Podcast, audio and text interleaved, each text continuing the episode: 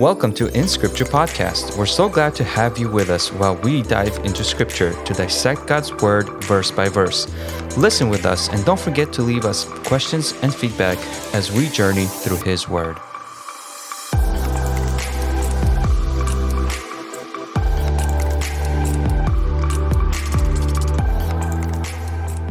Welcome to In Scripture, everybody, for another wonderful episode.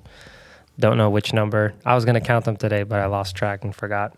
I thought we stopped doing the welcome to in scripture thing since we do like a We want people to hear Welcome to In Scripture like four times before they even hear it. Welcome, welcome. and then at the end we say it one more time. You know, it'd be better if each one of us said Welcome to In Scripture before we start. the episode. no, we can do it like you say welcome. Mark says to. I say in. Vlad says scripture. And then he says podcast. So, there, so there's no denying what you're actually listening to. you know it's in scripture. Yeah. And you'd know to click off if this is the wrong podcast if you accidentally clicked on this one. It's like a Um, disclaimer, but we're just making it known. Are you sure you want to listen to this? You guys are, you know, so supportive of your own ministry. I think this ministry's been going great. Um, just been looking at a little bit of analytics of what's going on and stuff. So we um, we're trucking forward. I think um, I have I I meet I've been meeting a lot of new people recently, and like I I would wear my in scripture shirt or hat, and the question always comes up, you know, because I don't want to be the guy to be like, oh yeah, you know, I have a podcast. Like I'm never I'm never that person. But if somebody And asks yet me, you wear a shirt. well, well, that's the thing. Like, if somebody asks me, like, what's that hat or shirt, I'll be like, oh, well, my friends and I have a podcast, and then from there, I can just be like, That way, it's the shirt that starts the conversation, not him. exactly. Mm. Um, so I do, I do get to meet people, and I tell them about it, and um, they usually tune in, and they'll like send me a screenshot. Hey, man, listening to your podcast. I was like, oh, awesome. And yeah, our per, you get per something from it. episode average stays the same. hey, you win some and you lose some. I mean, um, but but I think we all know it's it's not you're not you're never gonna get everybody to listen to your most recent episode. People are always behind. People are always like they try to listen in order, and so there's people that are only starting Ephesians, you know, and we're already on chapter five, so gonna be on chapter five. But um, and so I wanted to talk about a thing today. Um, midst and I've been trying to stay out of this as much as possible. I don't know if it's totally correct uh, as a Christian to do that or it's better to not do that, but amongst the political turmoil and the war going on, there's a lot of it. It's everywhere in the news. It's everywhere on any page, on any search, and there's just so many topics and opinions about it. Um, I mean, even when you you know get together with friends and family, the conversation always comes up, and so um, I'm hoping we can keep this brief and short. But I figured I'd bring it up. Um, what do you like? How are we supposed to, as as Christians, your guys' opinion? Um, what are we supposed to do or say when the topic comes up of you know Russia and Ukraine and the war going on and politics in general? Um, and the reason I bring that up is because earlier this week we had a Bible study and we were talking about um, just government as well. And we, you know, we came to the conclusion, Romans 13 talks about that everybody in power, everybody that's in control or basically somebody you have to submit to as an authority is put there by God. And so we know that the authority sometimes makes in our in our opinion or I think in everybody's opinion bad decisions. And so how do we go about that? And that got me thinking about well, the war going on, you know, you got these two countries.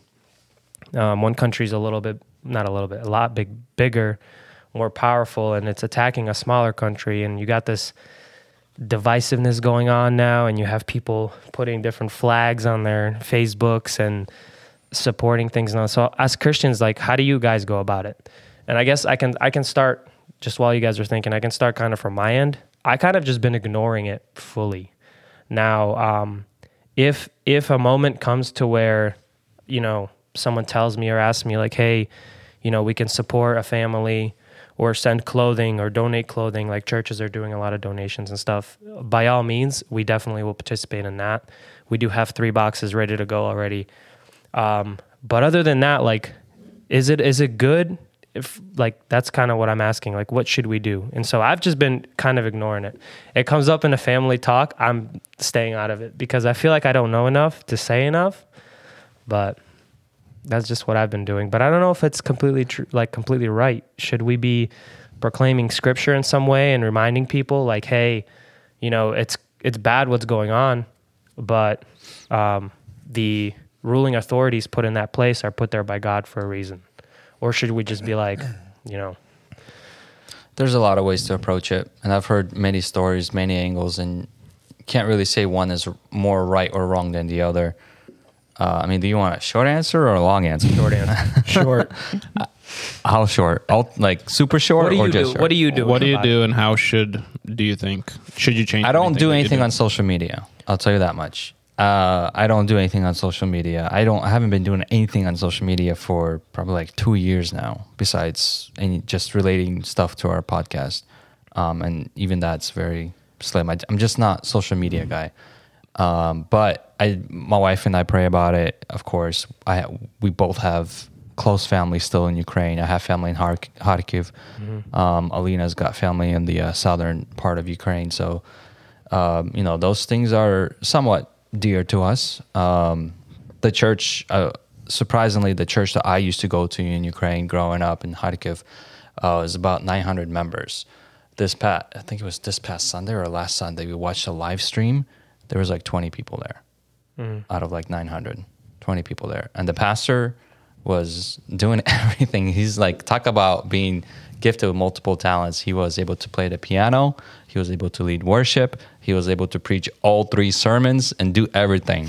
I mean All three sermons. swiss army of pastors He right there. directed the choir and sang. there was no choir. At the same time. he, he was the choir. he was the choir. But you know like his ministry goes on and he's not fleeing right? He's old. He's past his 60s definitely past his 50s um, so he's got every right and opportunity to leave the country for you know his sake but he's staying behind.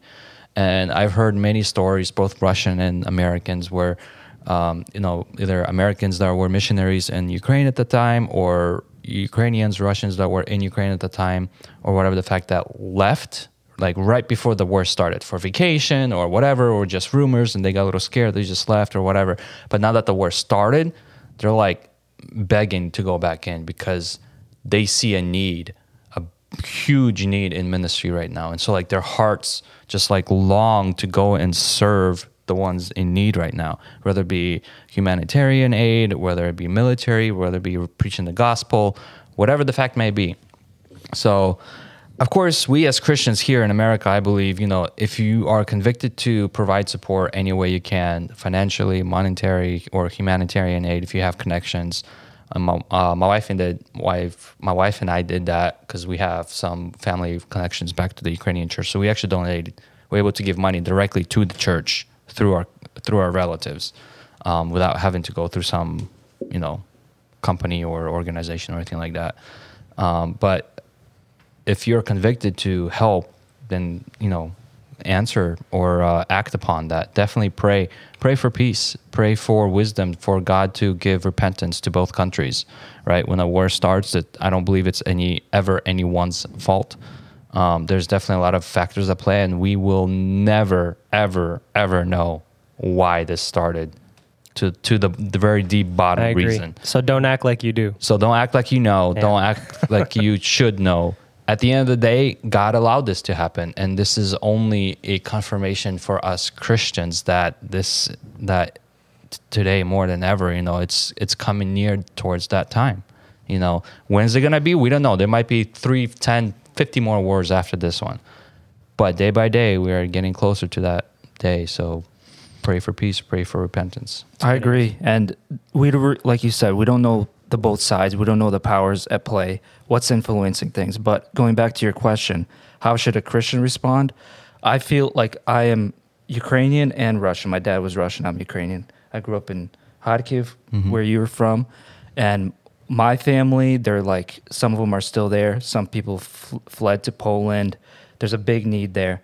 But at the end of the day, as Christians, we are not part of a nation you know like people become like there's a lot of division going on right now where people are split up into camps and Yeah. the devil loves that to split people up and get people fighting. Like they they hate each other. At the end of the day, the people on both sides of the border, they didn't actually initiate any of this. It's the people in power. The people they started this. So there's a lot of hate going on even online. People are like mm-hmm. blaming each other and pretending that they know all the answers. But as Christians, we are not we're just pilgrims, right? We're just passing through.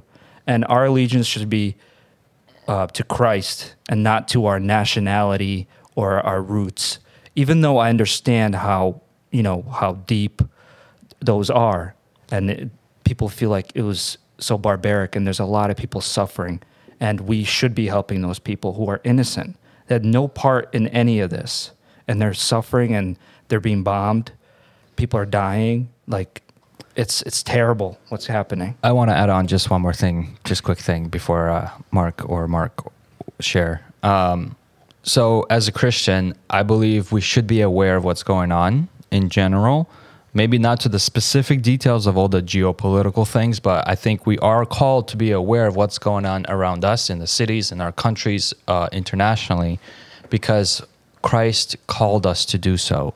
If you remember when um, the Pharisees asked about Christ, about his kingdom, and he said that, you know, you are able to tell the weather by the signs in the sky, but you can't tell the signs or the time what's in front of you, meaning Christ, the kingdom's already here. And so that's a call to us to be vigilant to what's going on around us because scripture talks about some of those things. And it's up to us Christians to be ready when the prophecies do are fulfilled that we recognize that. That's it. I agree.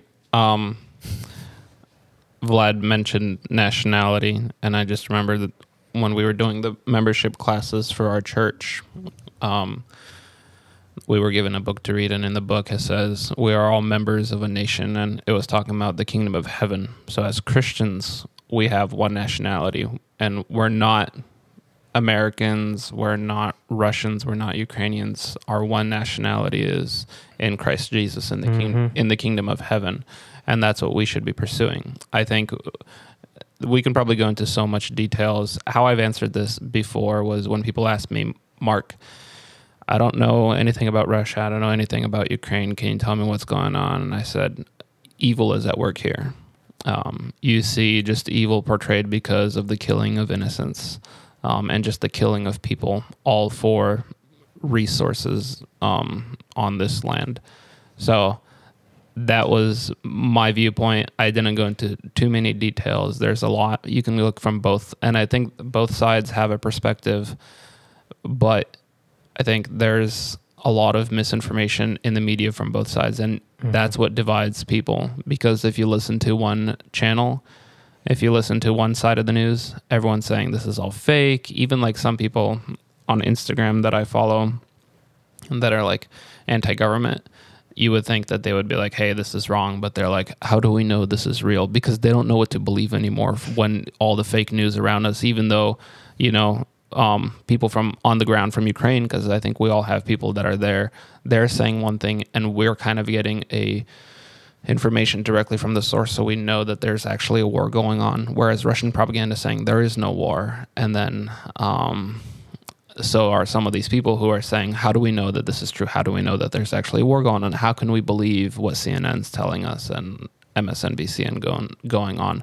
And so I think we just have to make sure that if we do talk about it, we're informed as close to the source as possible instead of just reading some blog somewhere and actually talking about it because that's where the tensions fire up because people view things from one source of information and then they just start talking about it like even I know people that say there is no war and I'm like how can you say that when you see everything that's going on and we Yeah. have like people from Ukraine sending us videos directly from their own cell phone of mm-hmm. shootings and bombings.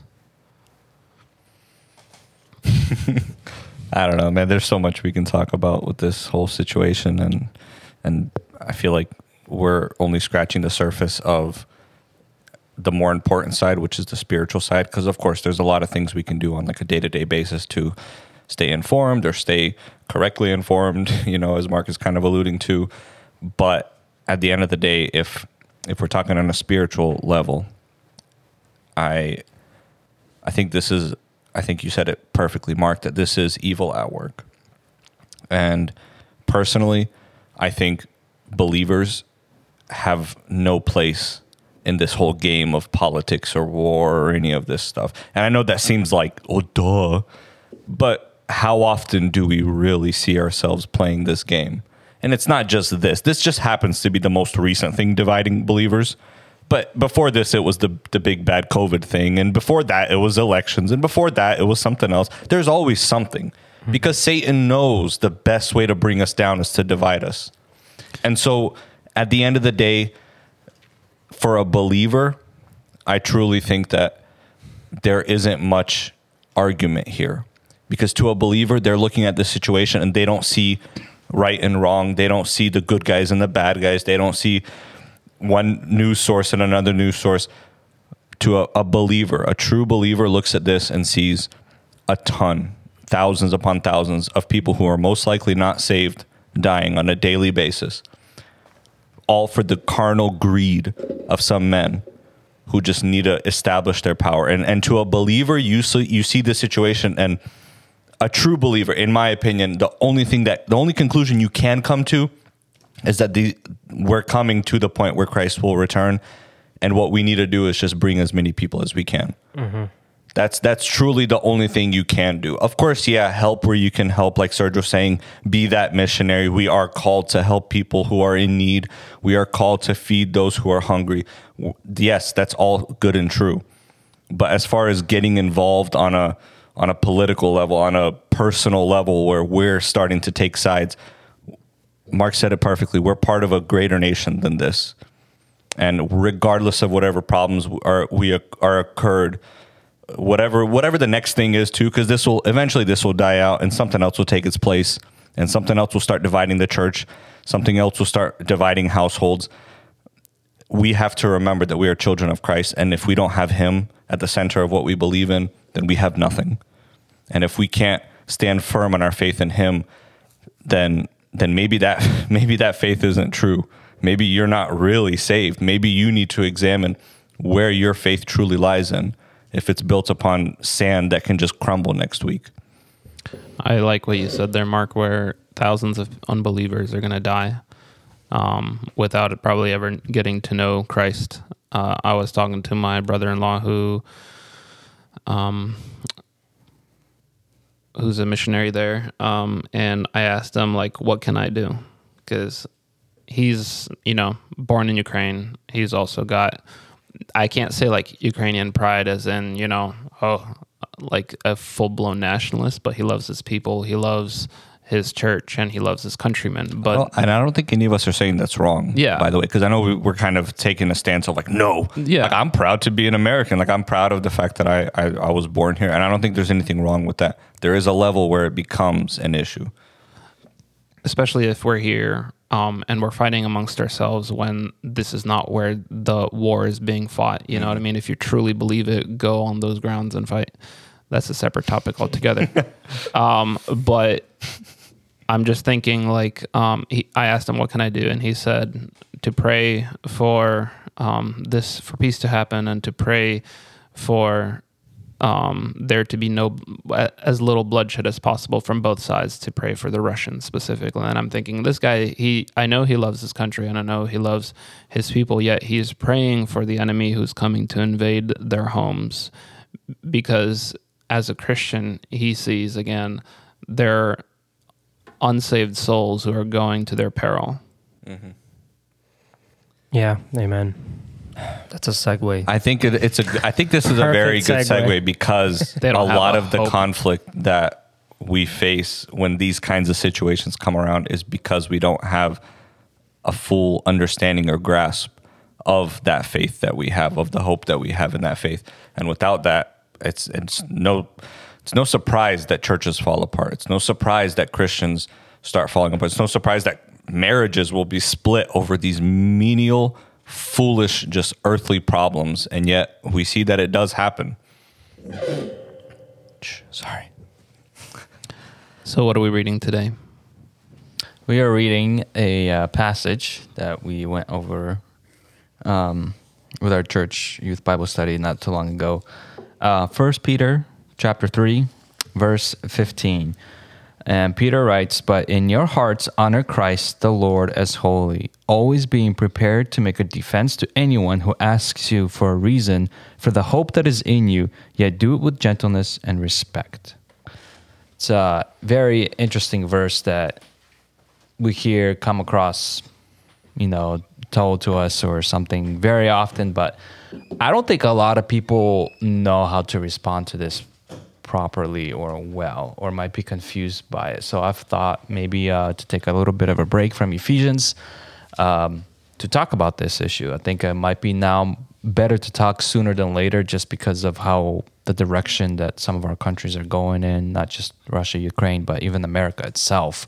Some of the political things that are being pushed, some of the laws that are being passed. It's uh, it's getting harder, and um, to be a Christian, uh, without you know people do- talking down on us. Used to be felt like we were very accepted, or for the most part, but now it's like we're as if we're the uh, quote quote oppressor of everybody else, which is not the case. So how does one? Um, and I guess the emphasis I was planning to make on this verse is about the uh, given a defense uh, and the hope that is in you, the reason for the hope that is in you. So that's kind of the emphasis for today's discussion.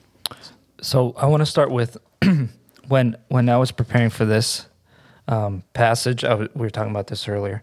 That going into this, I thought this passage was about apologetics, about defending your faith, and giving reasons why Christianity is the correct correct way, a defense against um, you know evolution and all those other points Like more like scientific correct like type. a logical uh, you know um, arguments but i th- after reading this and doing some hermeneutics on this i feel like the context does not It's not that. it doesn't point to that No. the context does not point to that but there is a place for apologetics Absolutely. there's a place for logic and actually debating it on the you know intellectual level but this is not it and i think mark um, i think he has a good i think he has something prepared about an outline of like the context of who peter is writing to here and who's he actually addressing It's very cool that Mark prepared that because I prepared that as well.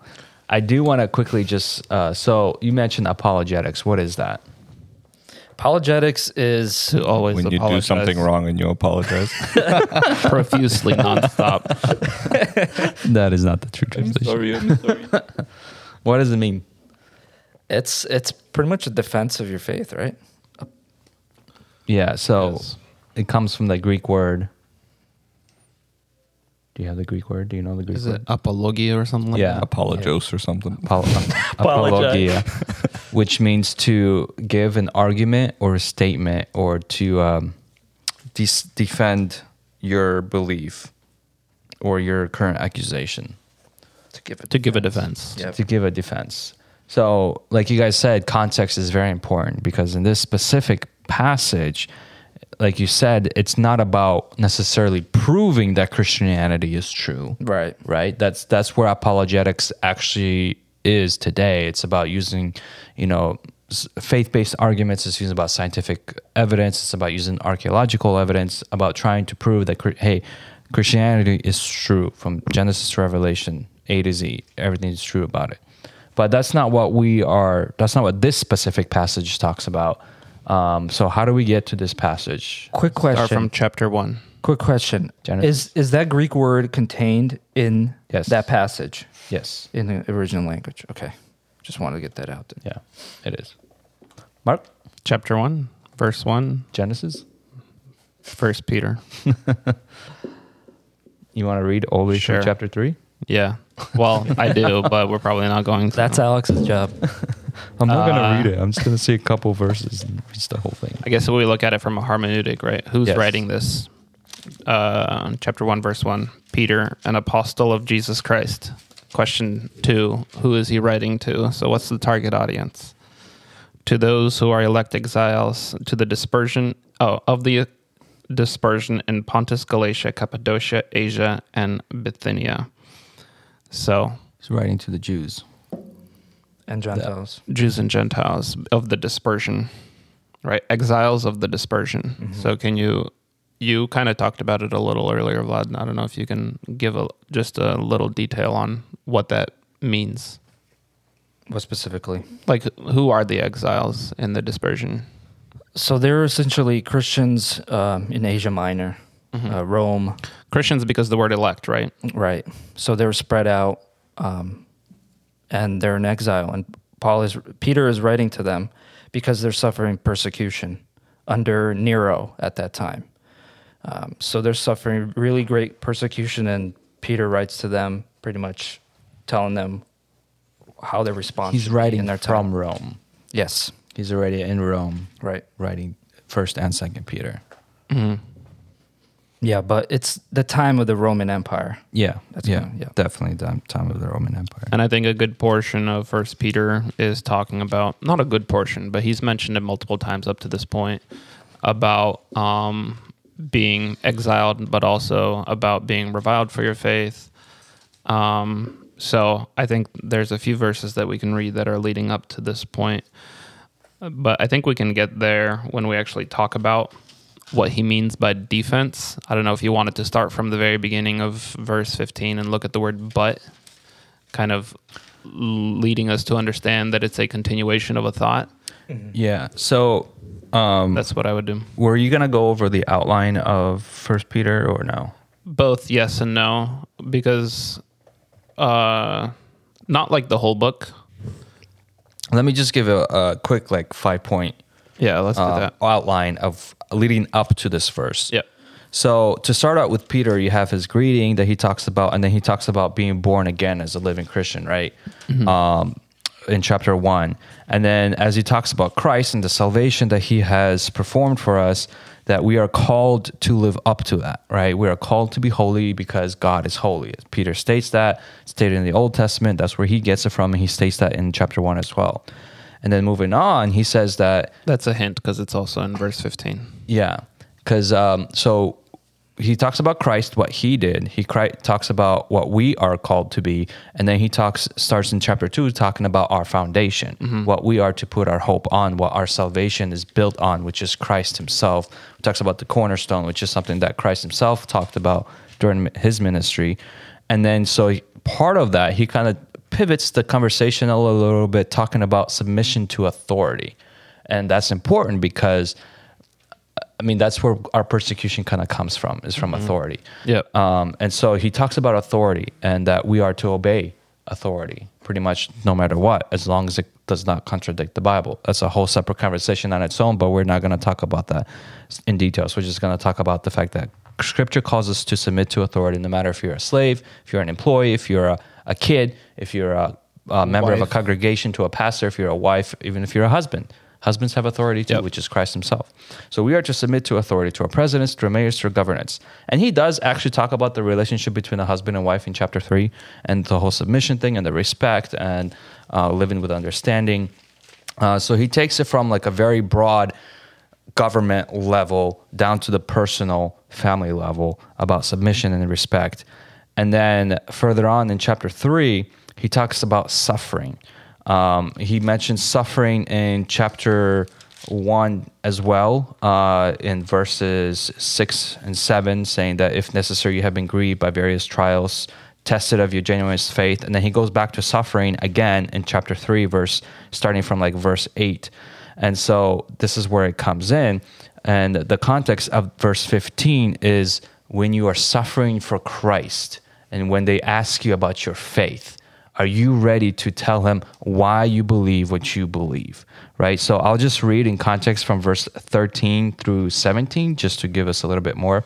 And so he says, Now, who is there to harm you if you are zealous for what is good? But even if you should suffer for righteousness' sake, you will be blessed. Have no fear of them, nor be troubled. But in your hearts, honor Christ the Lord as holy, always being prepared to make a defense to anyone who asks you for a reason for the hope that is in you, yet do it with gentleness and respect, having a good conscience, so that when you are slandered, those who revile your good behavior in Christ may be put to shame. For it is better to suffer for doing good if that should be God's will, than for doing evil.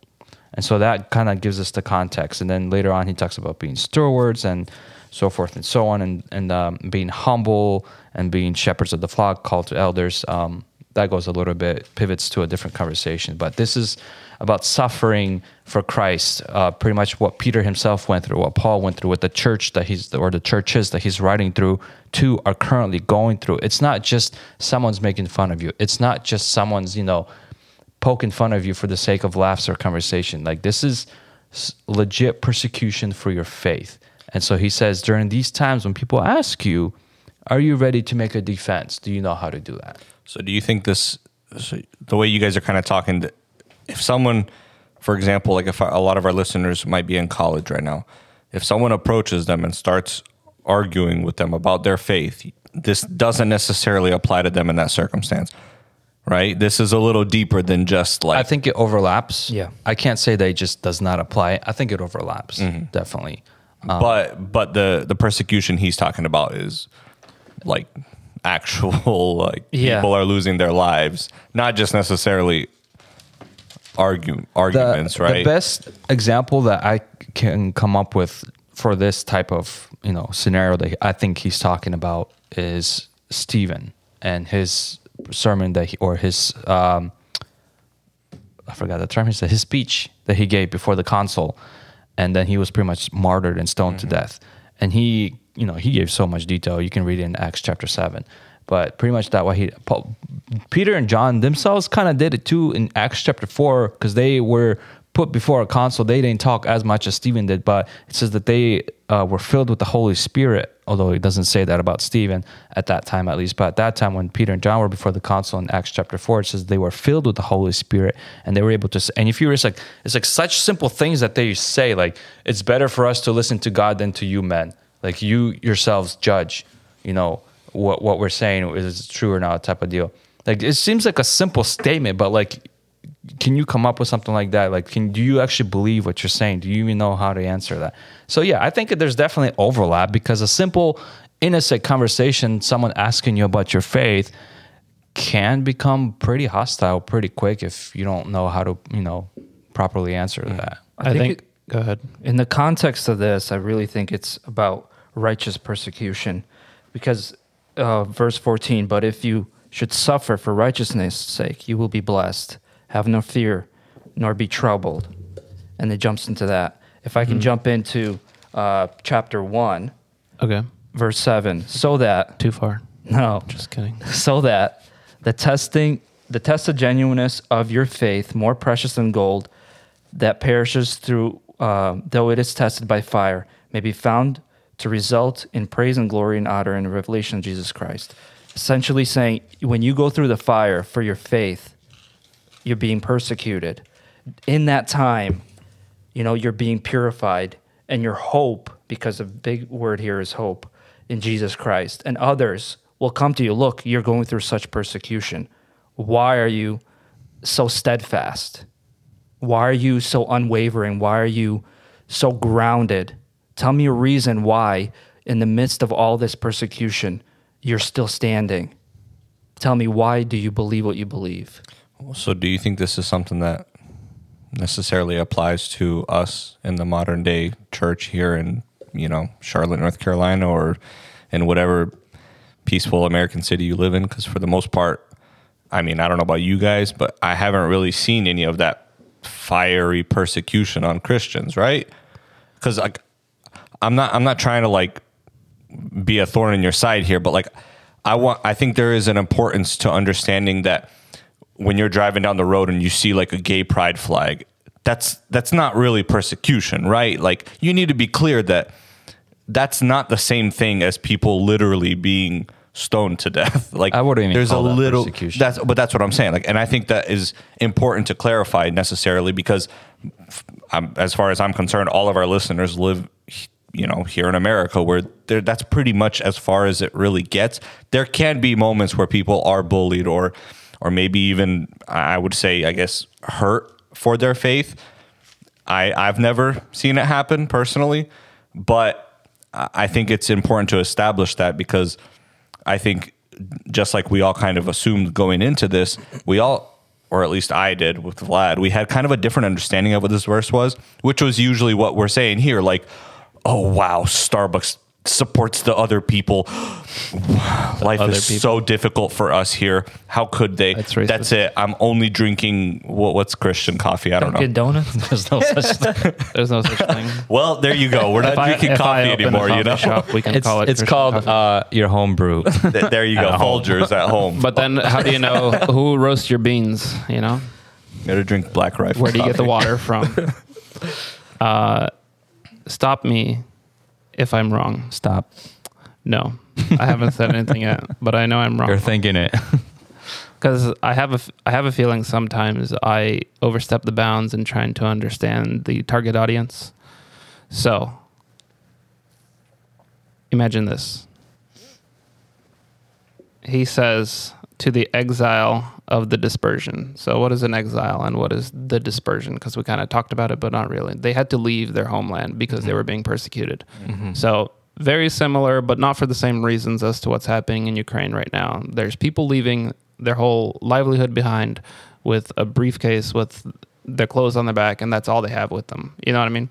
So that's what they're doing. And then Paul here, or Peter, sorry, he's even in chapter one, he starts talking about treasure that is incorruptible, that doesn't fade. You know what I mean? And it's just, and he also, keyword is also an inheritance. Verse four, to an inheritance that is imperishable, undefiled, and unfading, kept in heaven for you.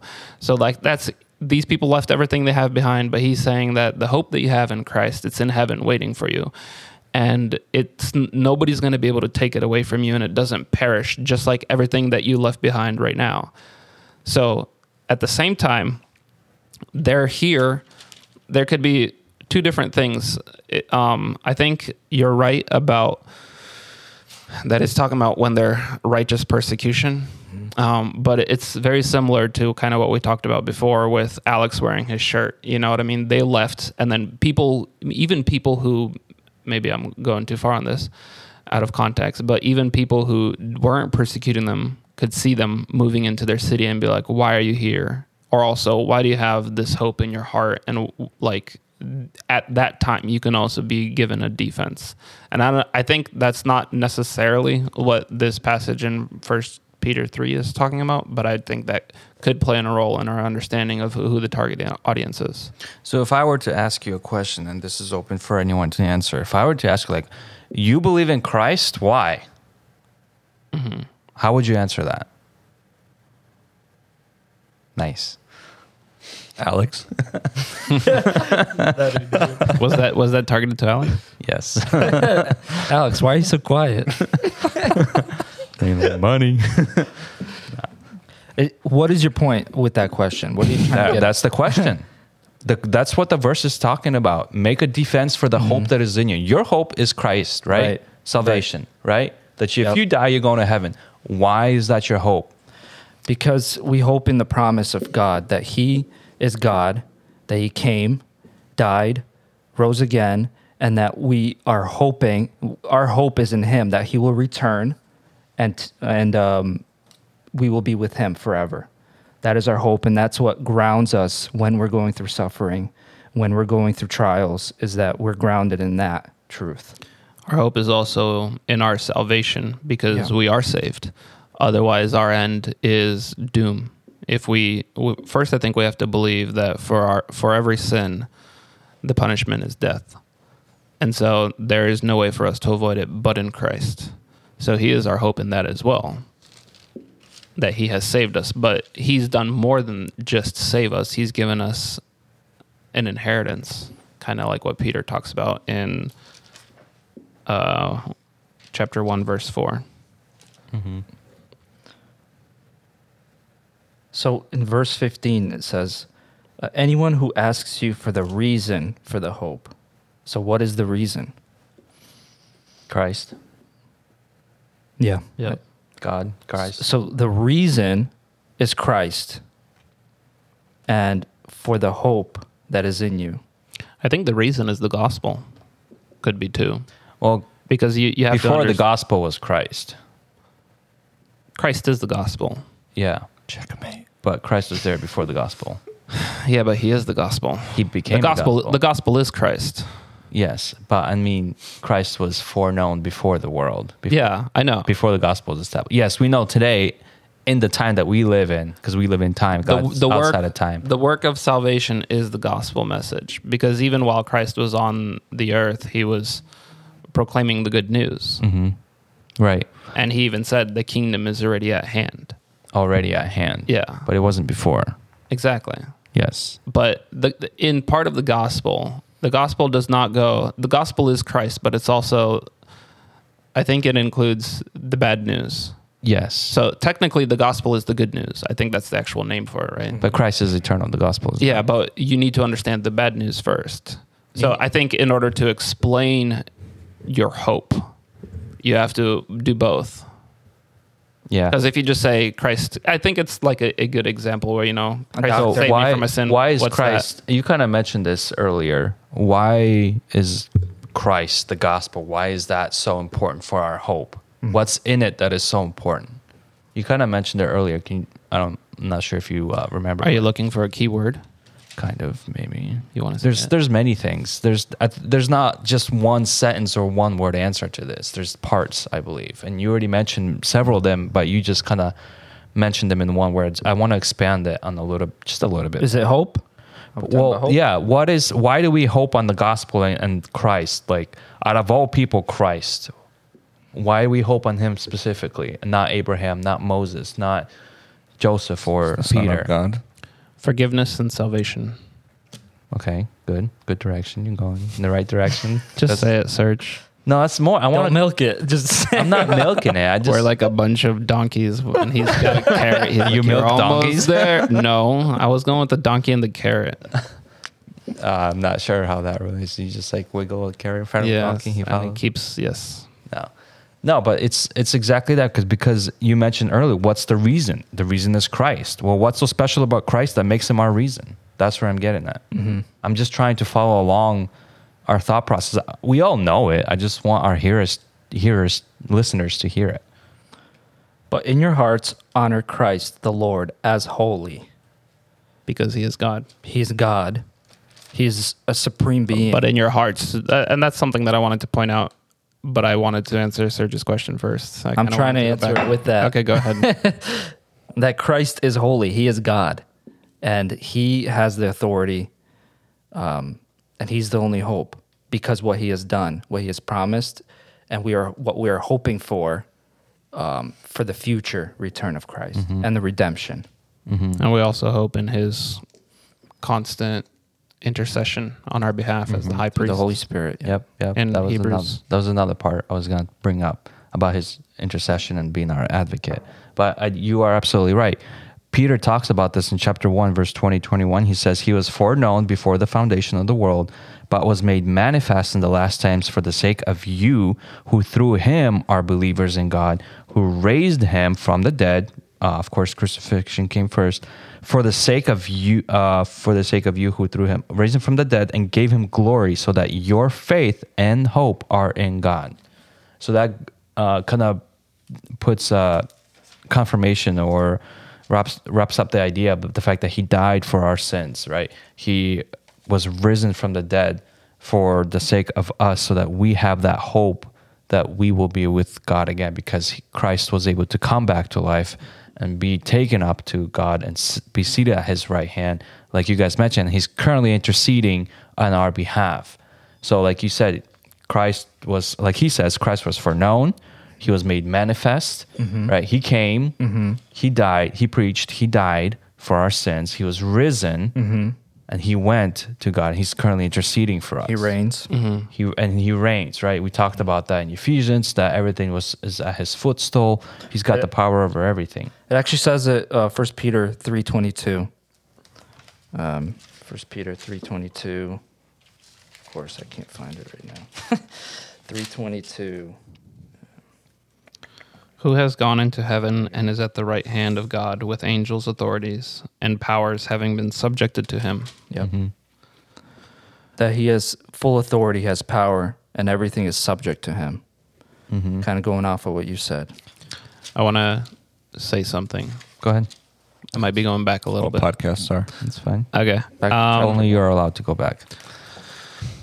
Chapter one, I think Peter has a very similar approach to at least Paul in this epistle, where he talks about doctrine. He talks about um, theology here in chapter one. He he just talks about God. He talks about our hope in Him. He's mentioned he mentions hope multiple times here. We can probably go back and read it. Um, and then in chapter two, how that's applied in our lives, in our spiritual lives as Christians, and how there's a foundation being laid. There's very similar talk about we're part of a building, we're part of a body. Um, and then here in chapter three is kind of an application, like you were talking about, also in a little bit in chapter two. There's a, a verse that I wanted to read, kind of like how we ought to behave. Uh, chapter 3, verse 8. Finally, all of you have unity of mind, sympathy, brotherly love, a tender, tender heart, and a humble mind. Do not repay evil for evil or reviling for reviling, but on the contrary, bless, for to this you are called, that you may obtain a blessing. And then he says, he quotes a passage of scripture For whoever desires to love life and see good days, let him keep his tongue from evil and his lips from speaking deceit. Let him turn away from evil and do good. Let him seek peace and pursue it. For the eyes of the Lord are on the righteous, and his eyes and his ears are open to their prayer. But the face of the Lord is against those who do evil. And then he goes on, says, Now who is there to harm you if you are zealous for what is good? Very good comparison to Romans 13 that we read on Monday. Mm-hmm. Uh, if you guys haven't read it, it's pretty good. Read it. Um, but even if you should suffer for righteousness' sake, mm-hmm. you will be blessed. Have no fear of them, nor be troubled. And then he like, but in your hearts honor Christ the Lord as holy, always being prepared to make a defense. So again, going back to verse 14, but even if you should suffer for righteousness' sake, that you were talking about, like because verse 13 says, Who's going to actually harm you if you're actually doing good? But even if they do harm you while you're doing good, um, have no fear of them, nor be troubled. But in your hearts, honor Christ the Lord as holy, always being prepared. And I was just thinking, like, honor your hearts, honor Christ in your heart. Yeah. Uh, but in your hearts, honor Christ the Lord as holy. And, like, wh- what does that mean and how does that play in our lives? Like, honestly, you know what I mean? uh, kind of reminds me if you love me, you will keep my commandments. Mm-hmm. Um, if, when you honor somebody, you kind of um, you don't put them in reproach. You kind of what I'm trying to say is when we honor Christ, we follow His precepts and what He has left for us, and mm-hmm. we honor Him by following Him and not doing sin, not committing sin. We uh, live it. We're we're imitating Him, and we're living the life that he told us to live. We're following his yeah. footsteps. I got some. We, I got something to say, but go ahead. Like there's a passage that you quoted in chapter one when it says, um, "Be holy because He is holy," mm-hmm. um, and then talking about so we know Christ is holy, but here it says it's not like okay, we all know Christ is holy, but in your heart, do you honor Him as holy? and that's like a calling for our, for Christians. And I think it's something that's supposed to be done at all times because he, he later on goes to say, always being prepared to make a defense. So he's saying, if you're honoring him in your heart as holy, you will always be prepared. You know what I mean? Almost to that extent where you this is an ongoing thing. It's not like i come to church on sunday i prepare for podcast. That's when i have to honor christ as holy. It's in every single thing that we do. So that way they could find no reproach in anything that we do. Because even he says now who is there to harm you if you are zealous for what is good? So if you're constantly doing good constantly being a good example and always at that time honoring christ in your heart as holy like actually living a life I think it's living living a life in such a way that even people would look at you and be like, obviously Christ is holy in his life. Okay. Do you have anything to add on, Mark? Before I say my thing. No, you can go, man. Are you sure? Yeah. All right. So um, I'm gonna answer your question, Mark, with my, with a question. I'm gonna phrase my answer in the form of a question, and then you can tell me if I'm right or wrong. Um, so, do you think that honoring Christ in your heart as holy uh, would it be right to compare it to this scenario that Christ himself went through during his suffering and trial before his persecution, when he was captured, beaten, judged, and accused uh, for pretty much for righteous sake? And all he did was be quiet and answer people in the way saying, You say that I am. Or if no one gave you this power, you wouldn't be able to release me or crucify me, as he answered to Pilate, right? But he pretty much just kept quiet. Why? Because he wasn't there to justify himself. He wasn't there to, um, you know, die for the sake of dying. He was there to fulfill God's will, right? That was his reason for being there and doing that. So when we are persecuted for our faith, for our righteousness' sake, do you think this applies in the same sort of way that we are just, I don't want to say just let it happen, but do it humbly and, and with a Christ like manner? You don't pick up arms and you don't rebel. You don't, you know, go against the government.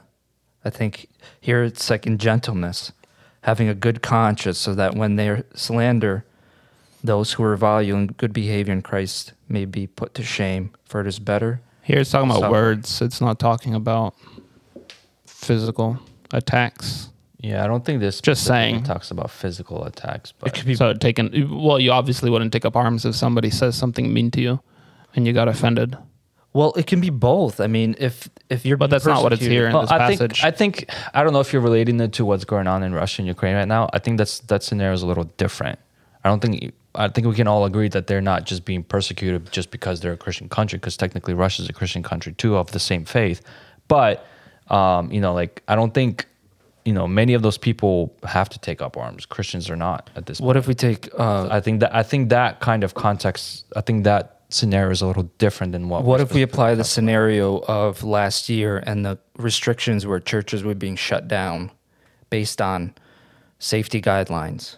And then people like John MacArthur and others said, no, Uh, we're going to keep our church open. We're going to do what we do. That's honoring Christ as mm-hmm. holy. I think. Yeah. Well, he gave the people the choice to come or not. He didn't force anyone to come to church. No, that's not what we're talking yeah, about. but I think I think what he did is righteous and justified. Yeah. especially with with the plus of the freedoms that we have in this country, because not every country has those kind of like Yeah. Canada wouldn't be able to do that. Yeah. Pastors are being arrested for that. Yeah, but I mean, even those that are being arrested, I think that they are doing the right thing. They're, They're standing behind their convictions. Yeah. Yeah. but what what I'm trying to get at is that you're having a good conscience, that you're being persecuted, you're suffering, but you're not acting out. You're not.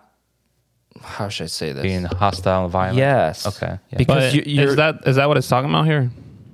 I think there's a deeper meaning. I think that's part of that's more of a superficial, but I think that good conscience means like like Yeah. inside you have peace about what you're doing. Like you have like you said convictions is that you're not doing this just because oh I'm going to be a martyr, I'm going to be known, people are going to write books of me.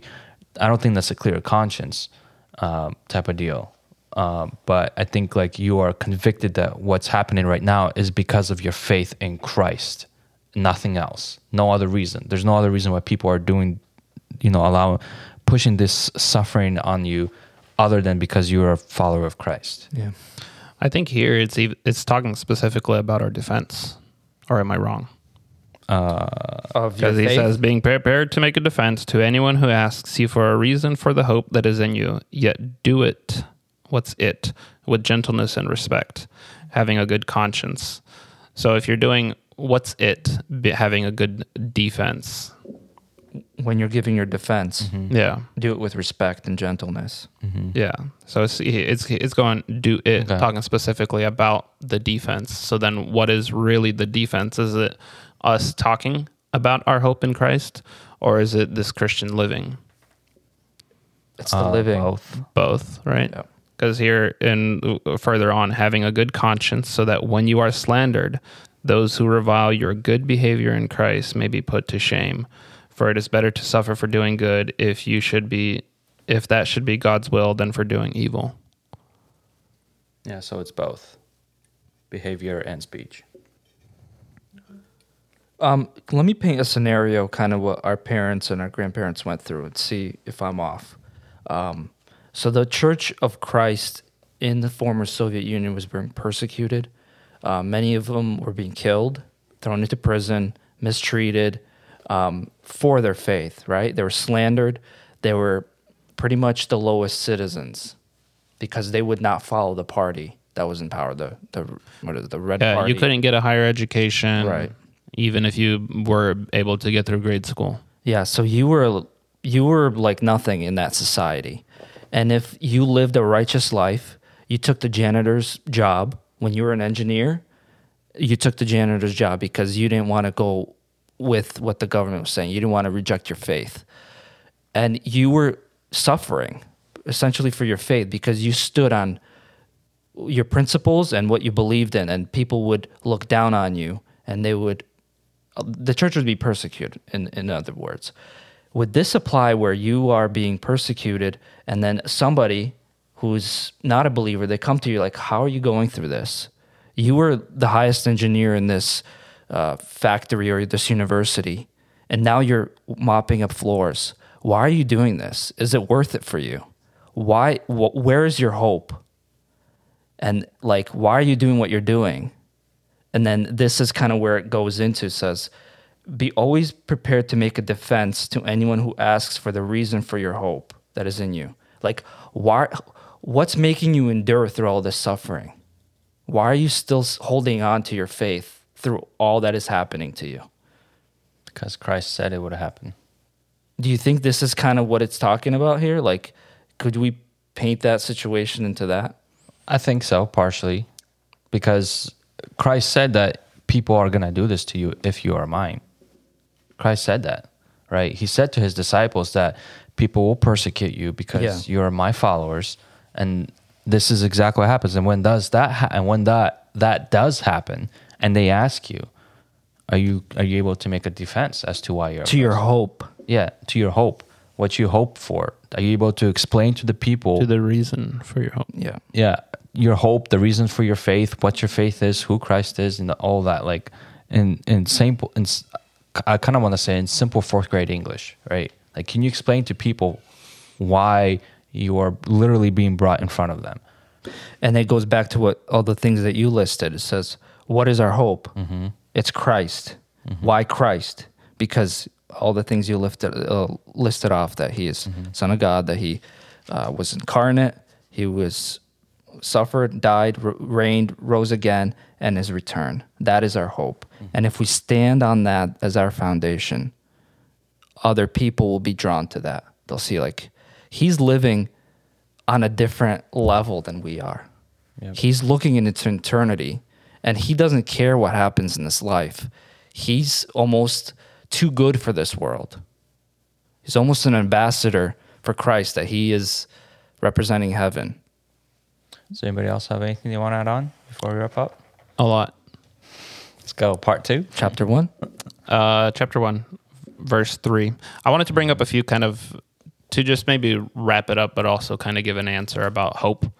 Uh, because Peter actually brings up three times, I think I've counted in the first chapter on, he mentions hope. And I think maybe we can get a better understanding of what he's talking about. I think we have the right answer, but Verse 3 Blessed be the God of our Father, Lord Jesus Christ. According to his great mercy, he has caused us to be born again to a living hope through the resurrection of Jesus Christ from the dead.